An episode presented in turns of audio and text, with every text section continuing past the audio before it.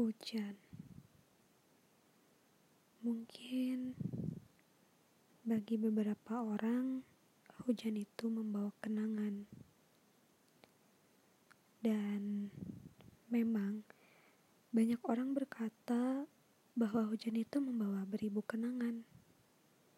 Mungkin kenangan indah bersama seseorang yang disayanginya, atau bisa juga bagi beberapa orang, hujan itu membawa kenangan yang sangat buruk.